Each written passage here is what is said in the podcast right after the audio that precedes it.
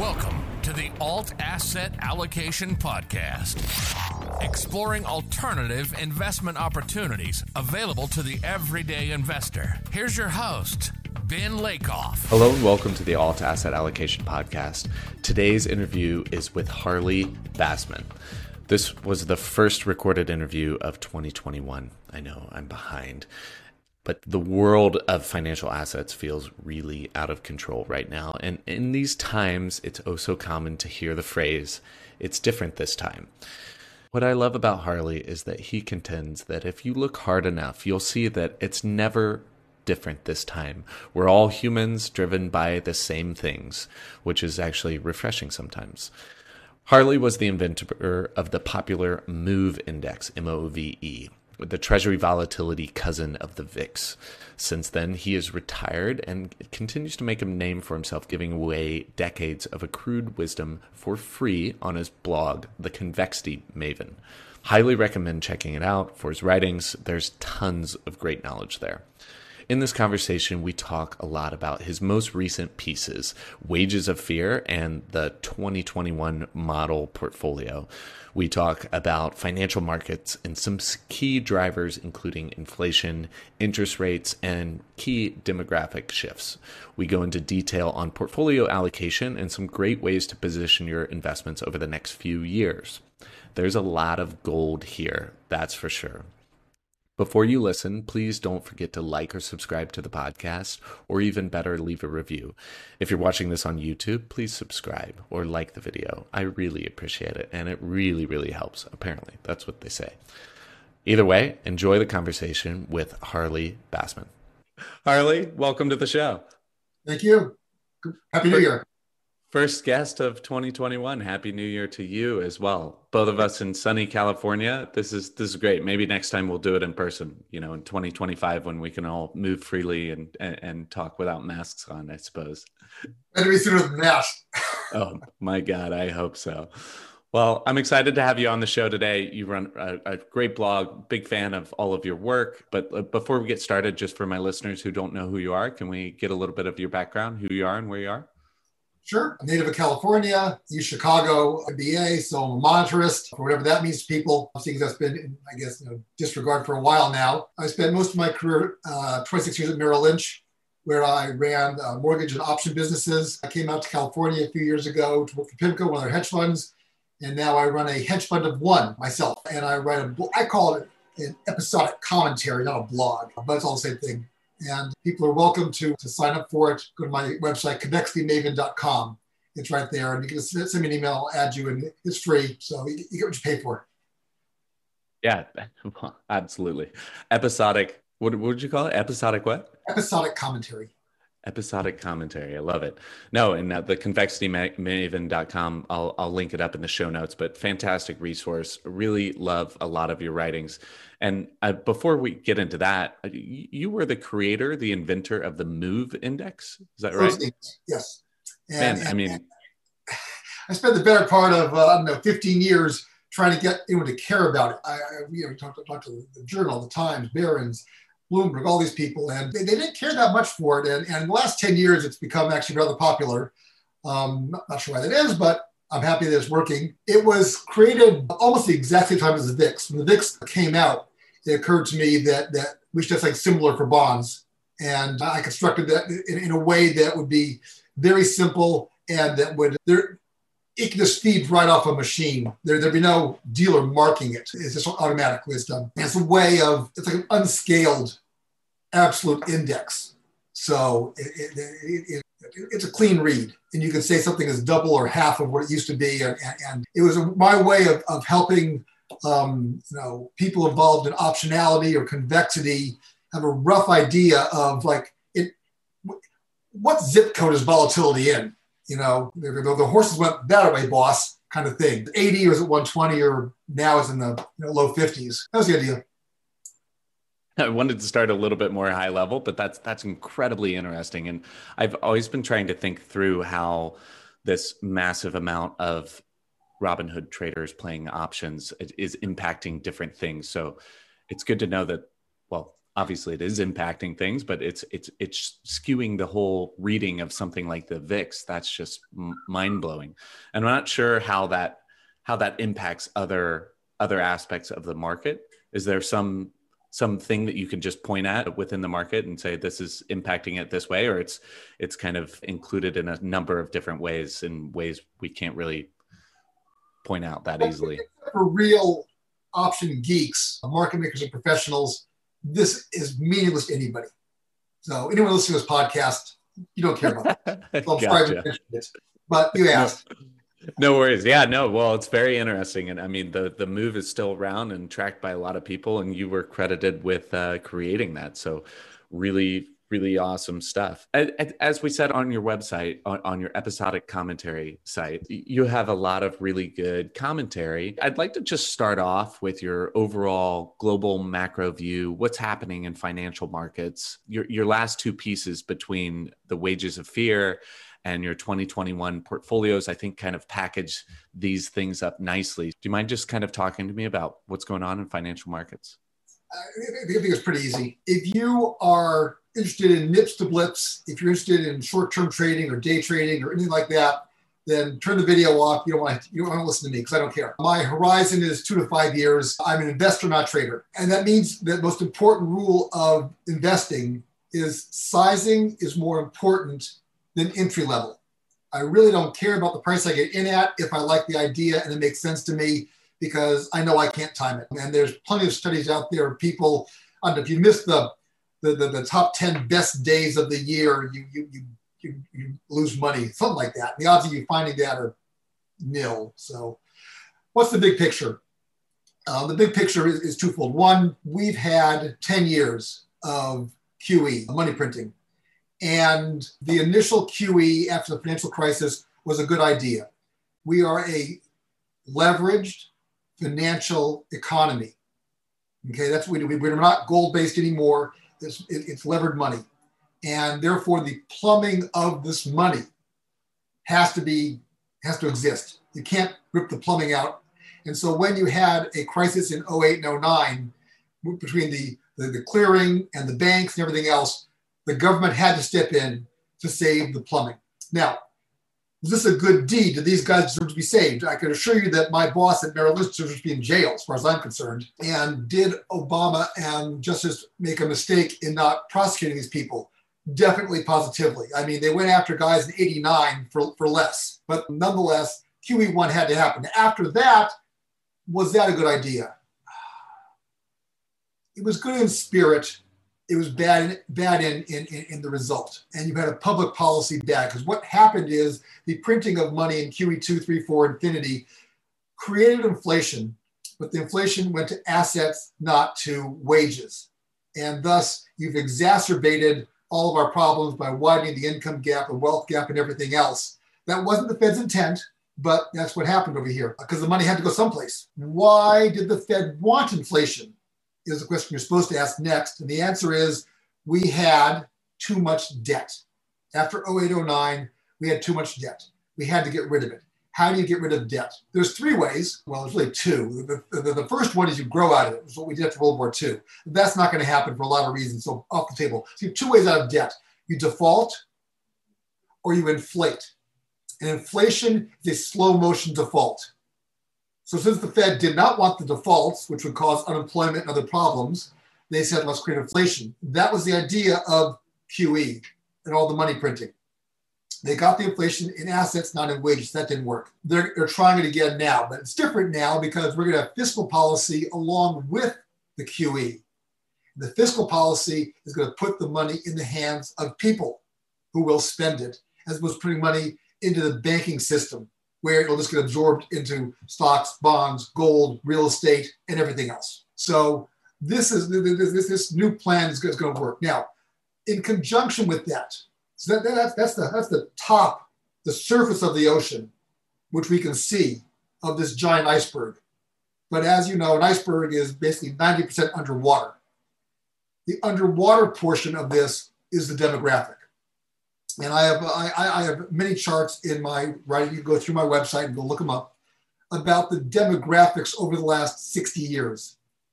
And what you had was this baby boom explosion, people born 1946, 64, as this pig in the python works through the system, you had the big inflation of the 70s and 80s, and then since then, this collapse of inflation and interest rates. Why? Because the average boomer was born in 1955, which means in 85, that's the big bulge, but the leading edge is happening in the 70s. And what do? The boomers got married earlier, had kids earlier, formed households earlier. When you do that, what happens? Well, you buy a washing machine, you buy a baby stroller, you buy a car, you go on vacations with the family, you're spending money. You have big demand. You're demanding from a supply. Who's the supply from? That's from the World War II generation, which is smaller. So there's more demand than supply, and up go prices. And you can measure this by the growth of the labor force, because labor force's age is 18 to 65, or you can winnow it down if you want to 25 to 55, most productive years, whatever it might be. If you chart labor force growth versus interest rates and lag it by 5 years, it's the same chart. Labor force growth is going to turn up 3 to 5 years from now. And I've been writing about this for 10 years now, because the demographic is baked in the cake. I mean, you can't be reborn 10 years ago. I mean, we know what it is.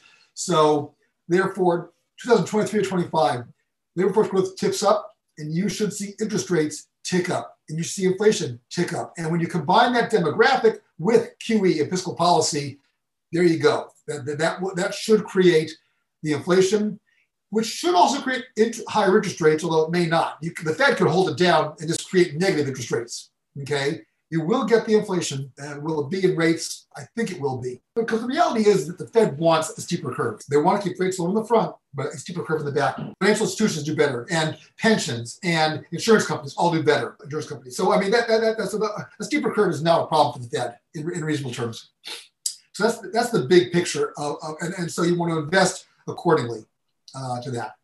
Yeah. And I think that paints a fantastic picture. I mean, the world has been drunk on cheap debt. You have these demographic moves that are really going to impact things. I love your comment about sizing is more important than timing. But as one of your mantras that I see a lot on your site is it's never different this time, which I love, because especially right now, I find myself always saying, oh, it's so different this time.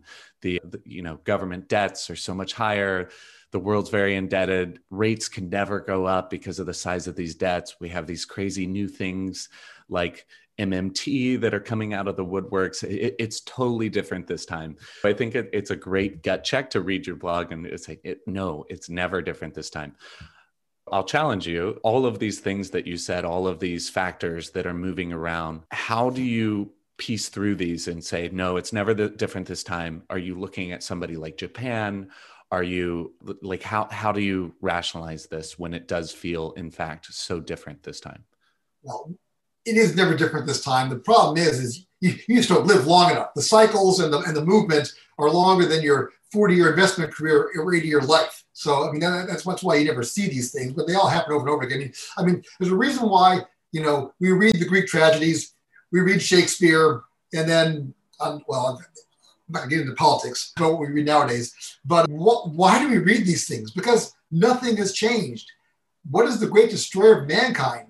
Hubris, ego, greed, fear.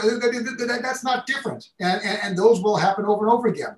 And we will have speculation, and we'll have fear and cycles. MMT is not new, okay? It's just called something different. But once upon a time, you've always had, the kings and queens of the realm will go and shave off the edges of silver, or create some kind of other currency. And this has always happened, and we know how it ends. The thing is, these cycles could take a very long time. And the Roman Empire took 400 years to cycle on through. So I mean, the fact I'm talking about, post-World War II cycle of 60, 70 years, I mean, kind of nothing, man. Now, as a trader or an investor, you really can't trade for 100 years. You kind of got to trade. Your window really is probably 10 reasonably to operate in. So that's kind of the big, I mean. I think that makes a lot of sense. Ultimately, we're all just monkeys with the same primal instincts. And, you know, it always goes back to that. So I do get that. Talking about this bigger picture, you know, as an investor, you have these shorter time periods. Now it's different at hedge fund of one, thinking of like multi-generational wealth and preservation and things like that. That is perhaps a little bit different, investing across multiple generations, but knowing that, okay, inflation, it has to come. It's definitely coming. And it has shown itself in asset prices. And now they're going to direct to consumer, encourage people to spend, get the velocity up. It's coming, but if we do something like MMT, which we likely will, the enemy. We're already doing it. Yeah, well, I mean, it's here, but I mean, like full on, just floodgates open MMT. You don't think $900 billion, which is 4% of GDP, is like a number? I mean, we're spending more now than we did, like, you know, for World War II. I mean, this is like, compared to the Marshall Plan, inflation adjusted, these are utterly gigantic numbers. Are they justified? Is it reasonable during a pandemic? Yeah. Is a public policy idea is a good idea? Yeah. So I'm not saying we shouldn't do it. I'm just saying that let's scale this thing properly. These are very big numbers. They are very big numbers. And I think that's almost a benefit of them because they're so unfathomably large that people, you know, it's just $1 trillion here, more billion here. It is what it is, right? What we have here is this. It could be 20 years before we get the inflation. That could easily happen. And Japan is proof of something. I'm not sure what. Japan is all, I mean, whenever I talk about any of this nonsense, the only reasonable pushback is, what about Japan? Because their deficit is vastly larger than ours. Their QE, vastly bigger than ours. So what a different demographic, which is old and shrinking.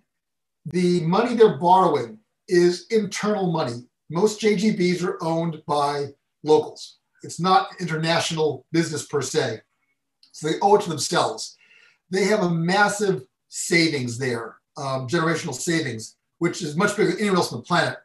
And in theory, that savings offsets the JGB debt. So they kind of, you're picking one pocket to the other. So it's a little different. If they default, they're defaulting themselves. If we default, we're screwing China, which, by the way, is not a bad idea at all. But that is the defense we have of an external debt. But we print our own money. So this is why third world countries always have a problem, because they borrow in dollars and they can't print them. But we can't print dollars, so we could push ahead. I mean, it's almost like, I guess it's almost like gravity. You either, or religion, you either believe or you don't. I mean, if it's possible to print the currency of the realm at a faster pace than the growth of the actual, you know, economy, and it doesn't cause a problem, I suppose that's fine. I don't see how it can be. If you only have X amount of loaves of bread and you double the amount of currency out there, then at some point bread's got double in price, or else they make more bread or whatever. MMT is not wrong in the concept that you can borrow. What's MMT? Modern monetary theory. And what it says is that you can borrow, the government can borrow money as much as it wants, as long as there is slack in the economy.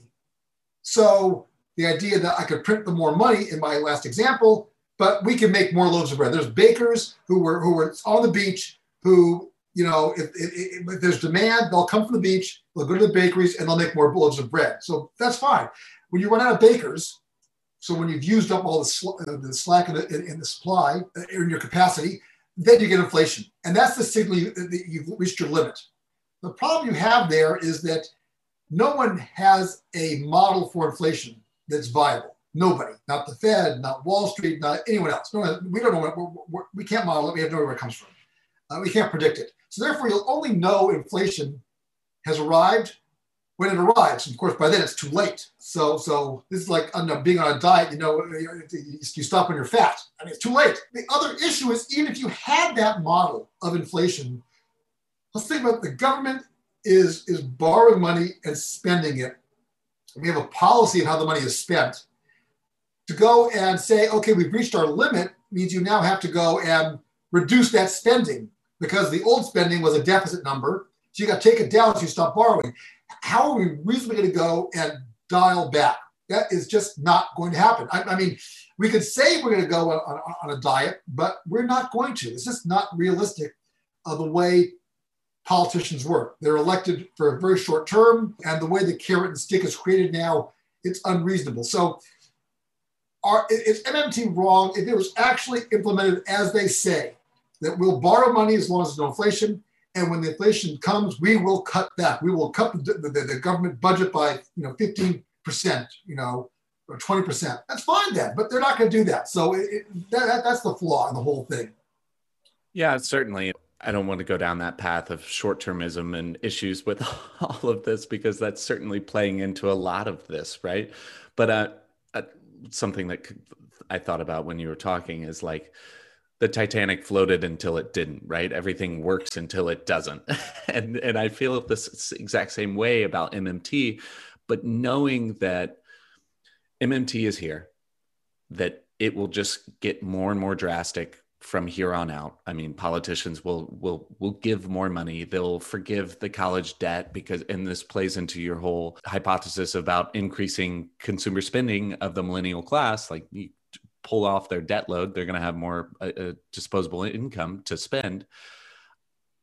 But knowing that the Fed and the governments will be monitoring inflation, whether it's CPI or other, and combating that, it feels counterintuitive to position your portfolio knowing that inflation is coming, and you might be in a world of hurt in the short term. Is that fair? I think we got to think about two things here. I don't want to delve into politics too much, but it's, as much as I just said, the MMT is not because it's not going to work, but it's not going to work. I guess it will work in the grand scheme of the Fed wants inflation.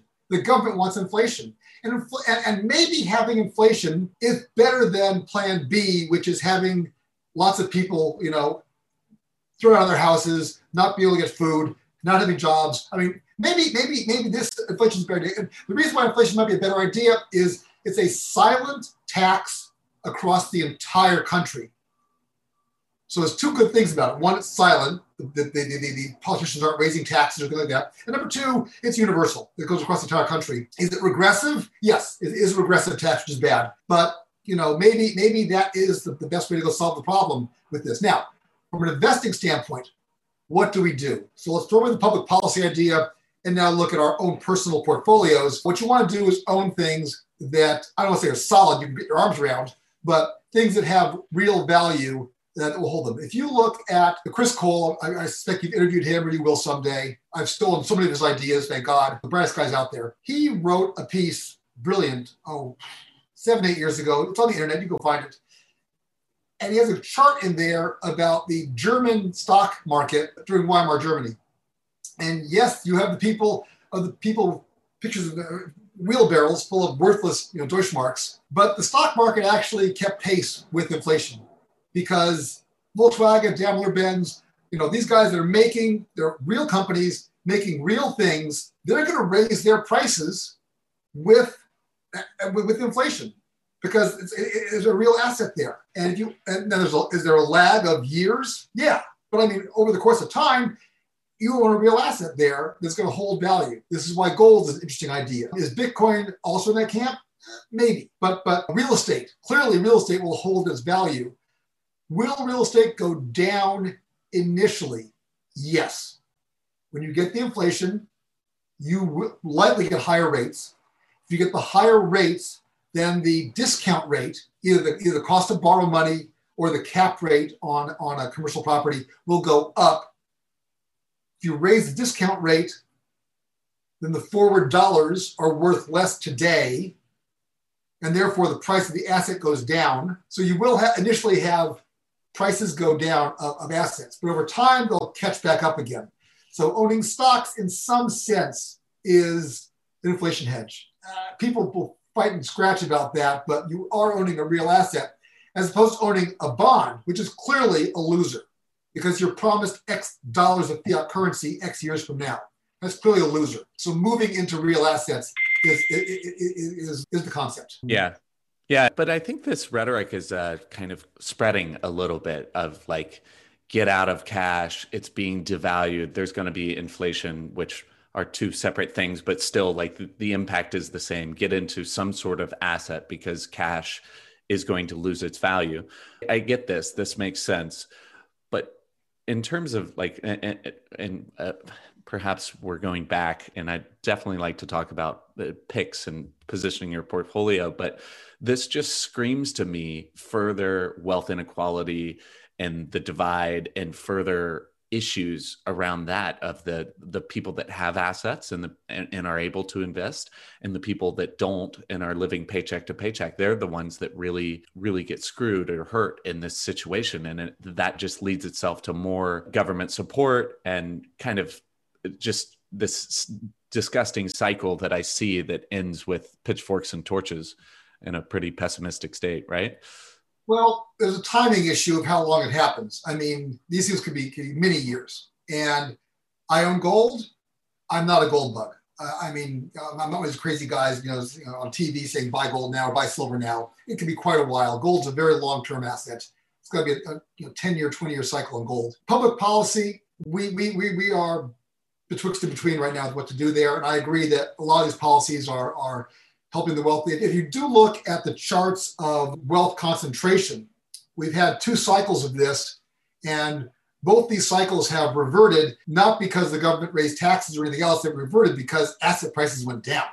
The stock market, breaks in the 30s, and again in the 70s is when you saw wealth inequality collapse, because by definition the wealthy have assets and the poor don't. That's why they're poor.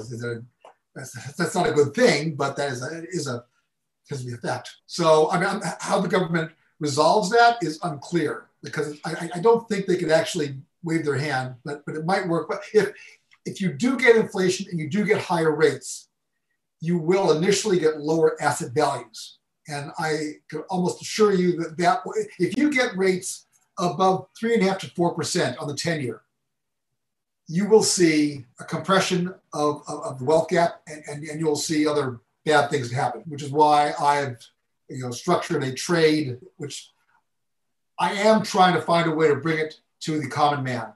I have not found it yet, but these long dated, like 7 and 10 year options on interest rates, that's the master hedge for this whole thing.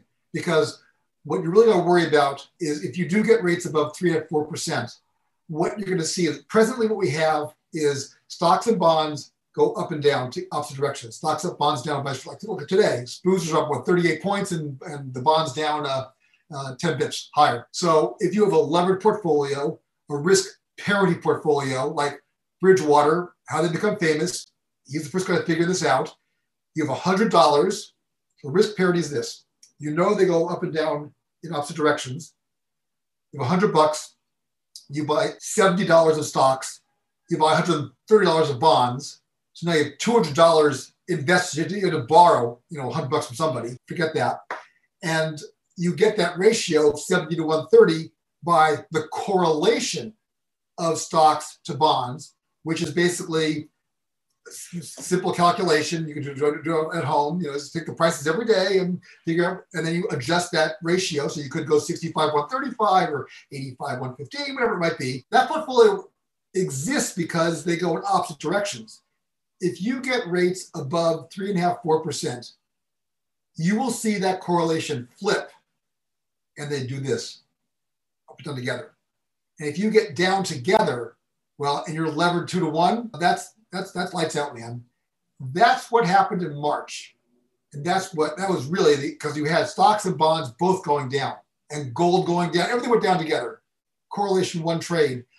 And that's where the Fed really stepped in, because that was like all of a sudden it was margin call across the board for everybody, and there was no money left. That's when the Fed had to come in with 20 bazookas. If we get rates above 3 or 4%, you will. It may not be immediate. It won't be a panic sell, but you will see both asset classes go down. And if you look back over the last 70, 80 years, you will see that the correlation of stocks to bonds averages 0. There's no correlation. It goes above, it goes below. But when it goes up, when they go together, is when you have higher rates. And there are charts that I've produced in my website from Bank America, from Credit Suisse, and from Gerard Minnick in Australia. They all show the exact same thing at the exact same location. So that's that's something you're monitoring and watching very closely, is these, you just said 10-year treasury above 3.5. That's kind of the benchmark, yeah. But just go heading up that way and things could get really ugly, right? Oh yeah. I mean, this. Which was, by the way, we got at least 2 or 3 years before that happens, because right. Of the demographic.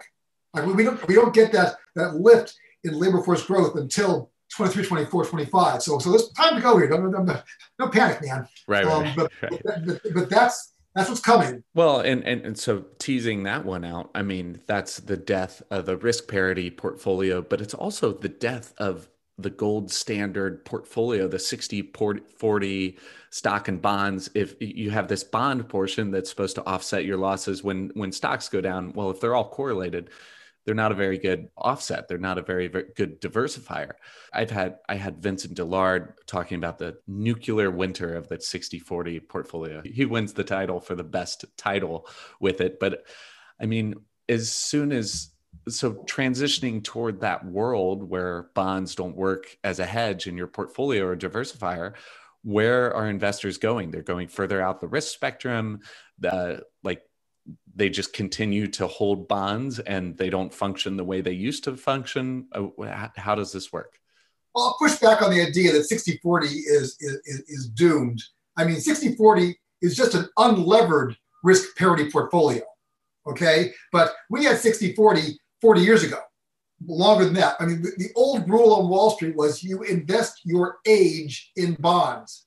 So when you're 25, you have 5% bonds and 7% stocks. And when you get to be older, you reverse them because your horizon is shortening. So you had that going on in the 60s and 70s. And that rule is not brand new. What you're talking about, which is correct, is that the hedge value will go away. But in the 60s, 70s, and 80s, the correlation went positive and negative back and forth often. And I have charts of that on my website also. So So I wouldn't call it the demise of that. I would still recommend being diversified. It'll just be more volatile. Because the correlation will be going the same direction. What do you do about that? I think what I've done is printing all this money does lower interest rates. The Fed QE does lower rates, which pulls everything down because it forces you out of treasuries and into other things. But the underlying risk, the default risk, hasn't changed all that much because the companies aren't getting the money. They're just, they can just borrow at a lower rate, I suppose. So I'm not sure defaults actually are improved dramatically, but the Fed's giving me the ability to borrow money at a very low rate. So I prefer to get rid of my credit risk and take on leverage risk. So if I owned a fund or closed-end fund or some kind of fund on junk bonds 5 years ago, I've sold those and I've bought mortgage REITs and closed-end funds on muni bonds. So like muni quality, not the junk bond, quality muni closed-end funds, they yield 4.5%. And those have no Illinois, no Puerto Rico, no Connecticut, no New Jersey, all the crap you don't want to own. Is California crap? I don't know. It's certainly better than Illinois or New Jersey. Is New York bad? New York is not, as much as everyone hates New York, maybe the MMT is a problem. But, something to understand is that in California, half of the personal income tax comes to the top 1%. As a public policy matter, is that good? No opinion. The problem with that is it's a very volatile number because if stocks go down, the top 1% have less income, and therefore they pay less taxes. That's what happened in 08 and 09, and that company got into a pickle. In New York, most of their money comes from property taxes. Prop taxes are very stable, and people got to live somewhere. And people tend to pay their taxes first because they don't want to lose their, unless they want to default, they pay the property taxes. So therefore, New York's actually a much more stable financial environment, New York State, than California. But the pension problems in New York State and California are nowhere near as bad as Jersey, Connecticut, or Illinois. So, I have no problem with owning those assets. And if I can get a triple tax-free foreign change, is that bad? How do they get it? They get it from leverage. Fine. I'll take the leverage risk because I think the Fed is keeping rates at zero for at least the next 2 or 3 years. They've said they're going to do it. The market's pricing they're going to go and do it. And therefore, if I can go and take leverage risk to enhance my yield, as opposed to credit risk, I like that. And then I can either hedge or not hedge that the duration component. But you know, if in my tax bracket, I'm making 8% on these things. Fine, I can live with that. I've made dumber trades than that. Yeah, well, that makes complete sense versus going into a corporate bond fund or something and taking on all of that risk. I get that. And so this is a good transition into your model portfolios piece. So one of them was these municipal bonds, closed-end funds. And you mentioned in there, definitely not Illinois, New Jersey, Connecticut. That makes a lot of sense. You mentioned Puerto Rico as well, which probably is a good choice to include, not in that no list. That makes a lot of sense. And then you also mentioned mortgage REITs. So can you talk a little bit about mortgage REITs, and for my listeners that aren't familiar, how that's different from like an equity REIT? I think the mortgage REITs is probably the best trade out there right now. There's a risk involved. What happens is this. So an Annaly or AGNC are the two biggest mortgage REITs out there. And they basically buy Fannie, Freddie, Ginnie mortgage bonds. They're basically government bonds. There's no credit risk. They're not going under. And what these guys do, and mortgage REIT is, so a property, most of the REITs out there are either equity or property REITs, where they're buying the actual hotel or the shopping mall and then borrowing money against it and then making money, blah, blah, blah, blah. These guys don't do that. They buy the bonds. In this case, bonds backed by home mortgages. Very simple. They will then, so they have $100. They'll go and they'll buy $700 of bonds and then borrow $600. So they're leveraged 7 to 1. So what's your first risk? You're borrowing $600. If that borrow cost, which is now like, you know, under 1%, goes up, that's bad. Okay. Well, the Fed's told me they're not taking that rate up for 2 or 3 years. Okay, that's good then. They have a mortgage security. It's like a 7 to 10 year treasury. The risk of it is. So if rates go up, it can go down by a lot. So what do? They then sell, they use derivatives, but forget that. They sell 10 year treasuries. If they got 700 bonds, they'll sell 700 million 10 year notes against it. So now they got that duration boxed up. Not quite. Because what happens next is a mortgage security is callable. If you have a mortgage, if you're watching this show, you likely do, you can pay off your mortgage whenever you want. So that mortgage that you have, which is packaged up and put into a Fannie Mae bond, that bond is actually, it could be a 30 year, it could be 1 month. You never know what's going to be called. And that's kind of, this is what I did for most of my career, is the optionality, the convexity of those mortgage bonds. Like, how do you figure it out? Okay, so that you're short a 10-year treasury, but your long is either a 3-month piece of paper or a 30-year piece of paper. Hey, what's it going to be? Okay, that embedded optionality has to get hedged out. And they go and they buy options against it. Well, as we started the show, we have the MOVE index. Where's the MOVE? The MOVE's in the low 50s. It's at record lows in volatility. So the cost of buying back that optionality is at forever lows.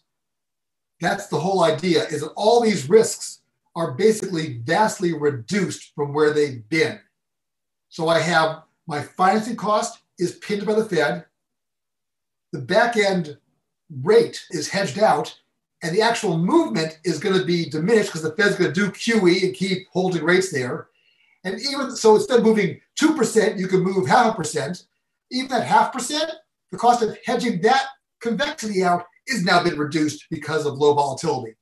And these things yield 9, 10% right now. So yeah. That's the whole idea over there. I think those are great picks. The public ones that you mentioned, the big ones, Annaly and what? AGNC. For AGNC. There's other ones out there that also do other things which get a little more complicated. You can look them all up, and what they'll do is mortgage servicing, or they'll do non-agency paper. They'll do adjustable rate mortgages. Some of them will do commercial mortgages. The BDCs out there, like an Ares Capital or a Ready Capital, like they'll go and make, they'll be very high in the capital structure. They'll make loans to people or to businesses, lever them up. But once again, their credit risk is very low. The money really is the leverage component, not the credit component. And so that's the risk I prefer. Now, 3 years from now, am I going to be saying the same thing? I'm going to be a lot more worried, but I'll clip that coupon now. And next. Yeah, you're basically holding this until rates starting to go up, which is like an existential risk to these things, starts ticking up, which you've talked about. And then it's, you do not want to be in mortgage REITs at that point of time. Yeah. The trade along with that is, I assume you're going to talk about the S&P option trade, or you so you have a couple other good picks in here, and I think the reason why I like a lot of these picks is it's very you talk about your thought process, and they're different from like the average picks. Why don't we jump into the SPY options? Just to make sure, I mean, so it's on my website under model portfolios, and this is my PA. I own more than this, but everything that I've written about, I own. So I'm eating my own cooking here. So a lot of people said that the Democrats win everything, it's going to be like, nuclear winter for the stock market, the bond market. I've never been a believer in that per se. I'm not saying that Democrats are good or bad. It's like I put not too much value in these predictions. But it is pretty clear that the Democrats, if you do get them, you're probably going to have more spending. So the MMT fiscal policy is probably going to be greater, theoretically, although it does seem to be the case that Republicans have put us in a bigger debt than the Democrats have over the last 60 years, which is kind of weird that the Republicans claim to be the fiscal conservatives. It's been totally backwards. Clinton balanced the budget. Obama shrunk the thing down. Forget the politics there. But I think you're going to see a cycle, either party, Democrat or Republican, of spending and QE and fiscal expansion, and that will initially help stocks only in nominal terms. And so, and I felt that I had a floor on my position that we probably would not go much through 250, 2500, 2750, because you get PEs there around 17, which with rates down to one, that's a pretty good deal there. Remember, the PE is the inverse of the earnings yield. So PE is 17 means you're earning 6% on your money. And if 10 years are 1%, if junk bonds are 5%, I'm still earning more than these other alternatives. And I know Schiller says that there's no interest rate component to CAPE. He's wrong. He's smarter than me, I suppose. But I just don't buy the fact that rates don't have an impact on investment decisions. So I kind of figured that you're floored out there. And so I can buy a listed option, and it gets very technical about why this is a good ticket. But basically, I bought a 415 trade and sold 275 for zero cost. When I was in the market, it was at 3,600. If you actually go back through my stuff, I actually recommended July, somewhere in there, I recommended the 240 versus the, 340? Something it was it's 365 strike 410 put option strike 275. I had the exact same trade, but everything lower down. It was 240 on the front and something else in the back. It was 310. Yeah. Anyways, these same ideas. And what's important about this? First off, this is pure S&P risk. This is not an arbitrage. This is not a hedge. This is outright being long the market. But what's good about it is this. Number one, you're using options. And the option market makers, they don't care if you're buying or selling. They have a computer that's grinding it out. They're making money, buy, sell, buy, sell, buy, sell. They have no position when the day's over. They need to make a very tight market. Therefore, they kind of lock up most of their inputs. And one of those inputs they lock up is where they borrow money at. And they borrow money at the best rate possible. Citadel, Susquehanna, borrow money at the same rate as Merrill Lynch and Bank America. So I'm basically buying assets at, a 0.25% borrow rate. That's incredible. It's a much better borrow rate than they can do anywhere else. Also, if you actually own SPY or stocks, in a portfolio in general of diversified stocks, you sell them now, take your gain, take your loss, take whatever, and you convert to this trade. Yes, you miss out on the first 9% of the up move, but you're protected down, 25% odd, right? Because you don't get put the stocks until you're 2750. I kind of like that profile, and I have the cash, and I can invest the money in something that in some short-term bond fund it's going to pay more than 0.25%. So I'm kind of almost arbitraging that because I'm borrowing from Citadel at 0.25%, investing it at, Pimco at, something at 1, 2 and change. What's wrong with that? So that's kind of that's how I get my exposure to equities, is via these long dated options as opposed to picking out names or actually buying. I'll tell you this, my son actually was looking at buying, and he's a Robinhood trader. He's had better than I have, I'll tell you that. In any case, he was looking at the ETF that's 3-to-1 up and down, right? Some ETF that pays off 3-to-1. And he said that the gossip is you don't buy that because as a long-term trade, it's a short-term trade. The answer is yes. The reason why is that if S&P yields a 2% dividend, if you're getting 3x the risk, then you better get 6% of dividend, but you don't. The ETF is absorbing the extra 4 points there, plus their fees. That's why these things are total losers over the long term. If you want leverage, why don't you go and buy a deep in-the-money long-dated call option? So when the market was 3,600, I advised him, and he did it, shockingly. He bought the 2,600, the 260 strike call for 107 points. So he paid 7 points. He paid 7 points over the intrinsic. And he has an embedded put at 2,600, and you're only paying 107 versus buying the market at 3,600. So you in theory could buy 3x and still have money left over. And so, so basically you're taking all the dividends, embedding them in the option, you're borrowing at the Citadel rate, and vols are low. So that was the vastly better trade to get exposure. If you want to buy and hold for a couple of years, that's a much better trade than buying these 11 ETFs. Oh, absolutely. That's man, I hope. Well, I feel like the options are just the next step. These Robinhood traders start, they get their free stock when they sign up. I need to sign up for the thing. I've heard it's incredibly addictive. It's terrifying to me. But, the next iteration, you start looking at these levered ETFs, then you start trading options, then you start buying these deep in the money calls like this. This is going to have some impacts. And then you can buy Bitcoin, and which is a levered bet on all of everything. With this trade, the way that it's structured, because your call is above your price, you're missing out on this little price, but you're participating in the big move up, and then your put is below the price. So you are put those shares at a really attractive price if it does just tank, right? But you're protected for a little bit. You gotta be willing to own the market at that put price. Right. So don't sell 10,000 shares or 10,000. No, in the real world, the optimal trade is if you own stocks, you sell them and put this trade on instead. Gotcha. That's the it's an asset replacement trade. And a shorter term, so you have tax implication thoughts versus just holding the index, right? There is a tax consideration that you got to think about, and that's up to you to figure out on your own. My thought was that since Biden won, you're probably going to have higher taxes, so I'll take my taxes now at the lower cap rate because next year is going to be a higher cap rate. Is that really going to happen? Who knows? Well, I mean, all of the things we've talked about, it's pretty unlikely that taxes will go down in any significant manner over the next forever. I'd take that trade all day long. But the option goes out to 2023. I mean, so you got, so you got a long time to go play with this thing.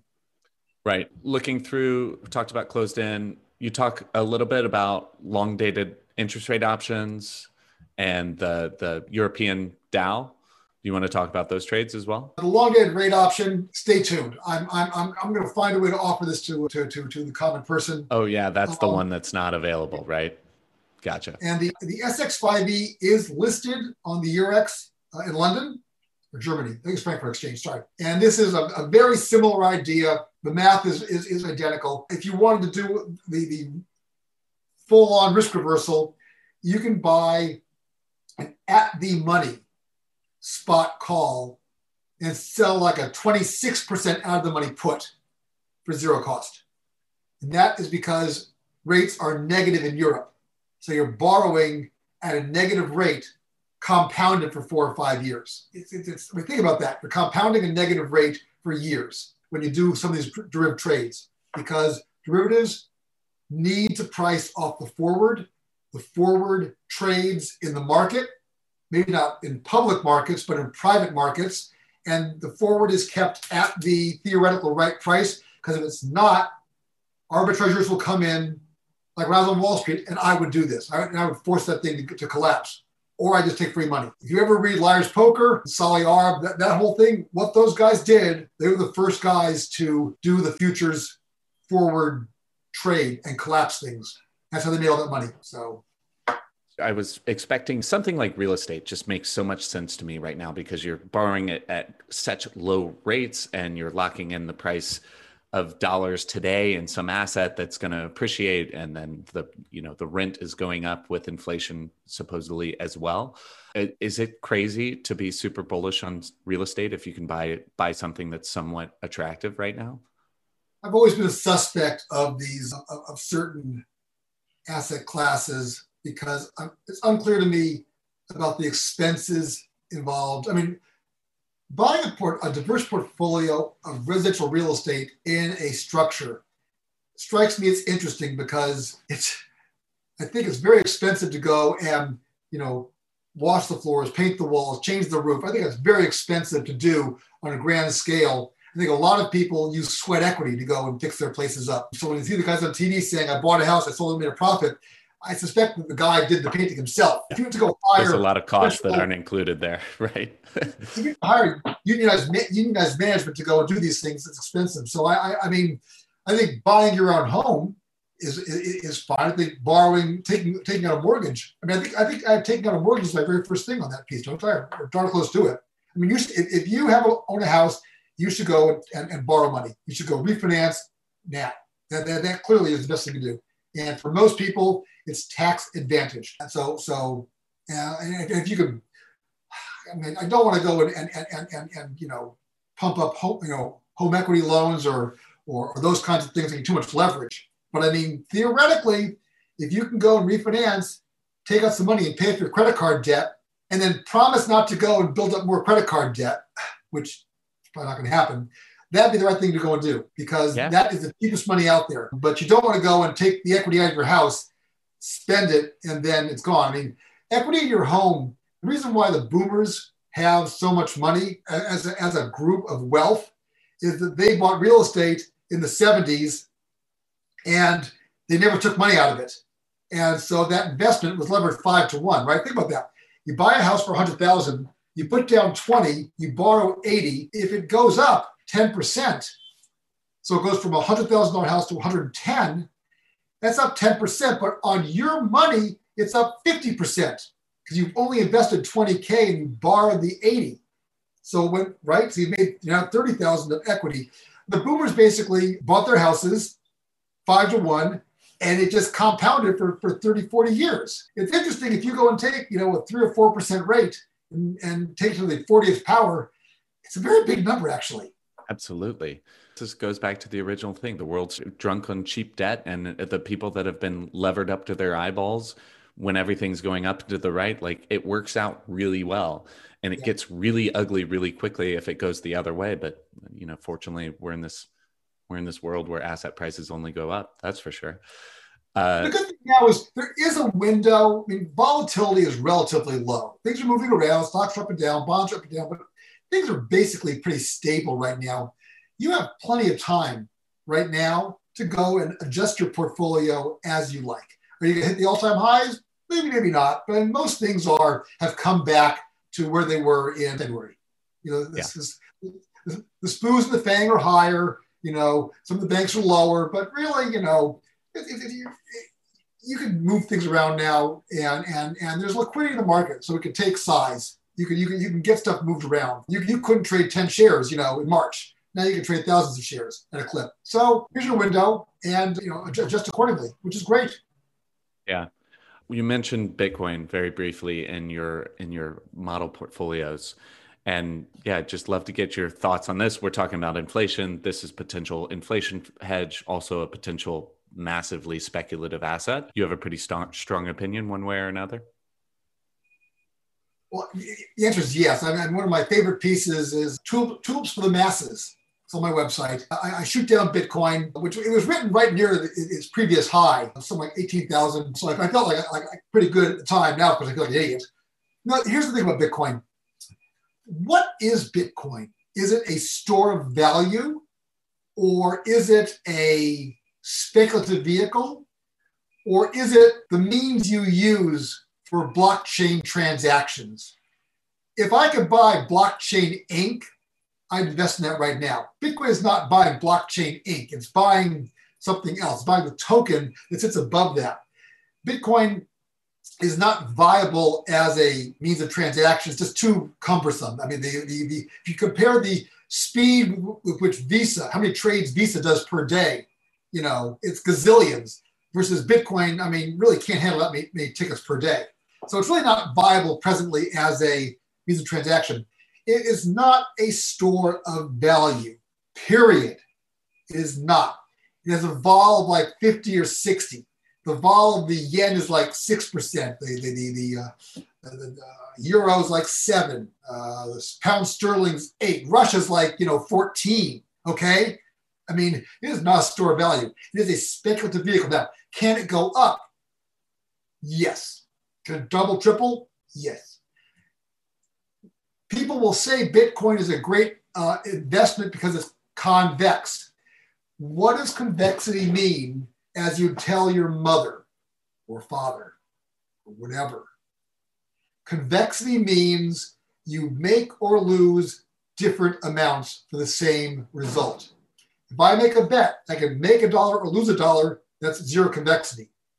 If I can make 2 and lose 1, that's positive convexity. If I can lose 3, make 2, that's negative convexity. Treasuries have slight positive convexity.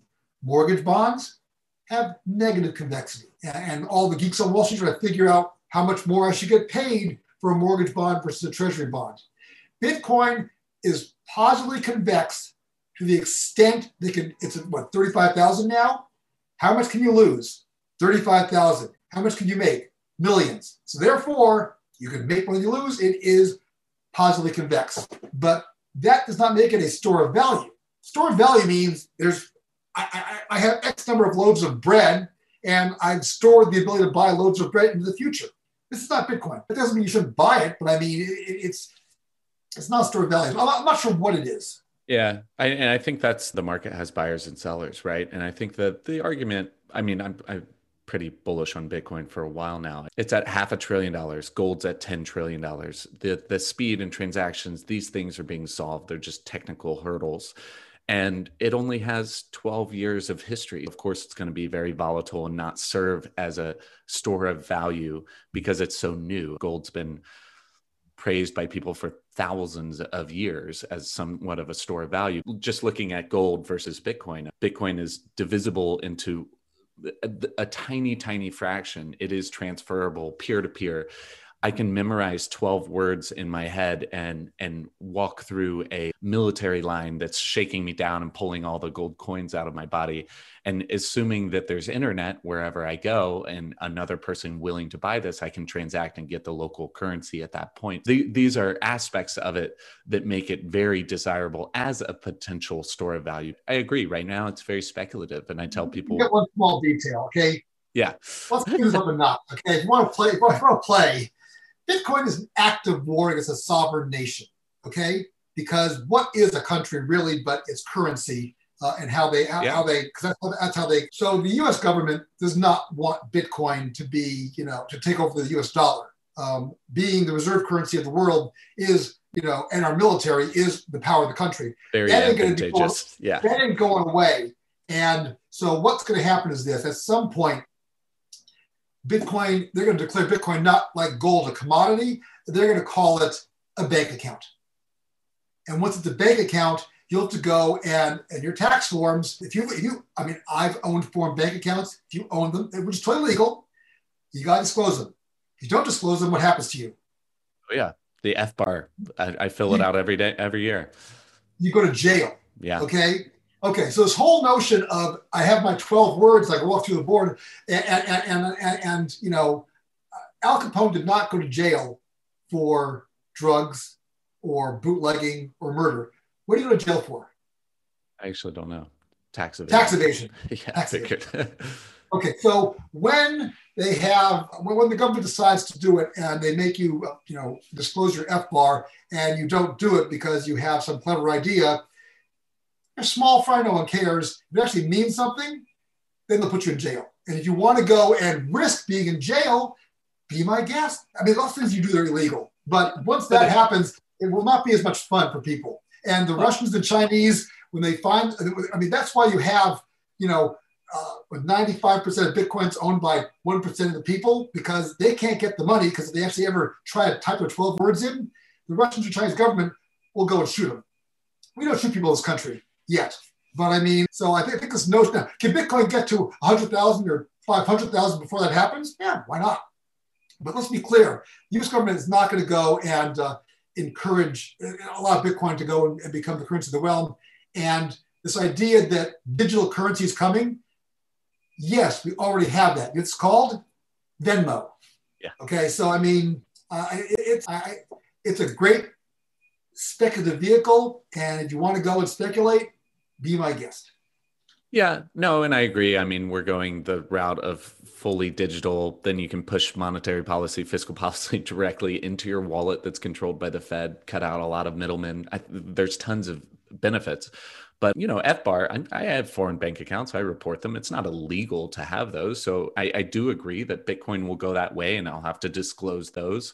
And if it gets to a value that's too high and an existential risk to the nation state, then yeah, in a place like Russia or China, perhaps you are at risk and you don't disclose. And then once they do find out, you are even more at risk. But yeah, it's that's an interesting thing to think through for sure. I would venture to guess that if you pull aside most Bitcoin people and ask them the reasons why they're in Bitcoin, aside from the fact that it's going up, they'd probably say something like, it's money off the grid. And that's the whole point is, when that's false. It's just not on the, it's just the government hasn't put it on the grid yet, but they will.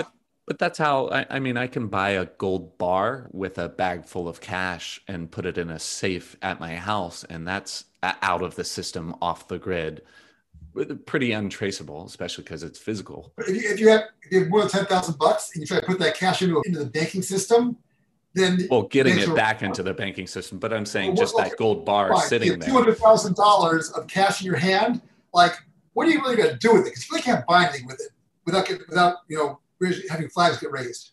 Right. That idea of having the gold bar, it's like that, but I can break it into $3 increments, so I can pay the gardener or whatever. Yeah. Your gardener. I agree. Yeah.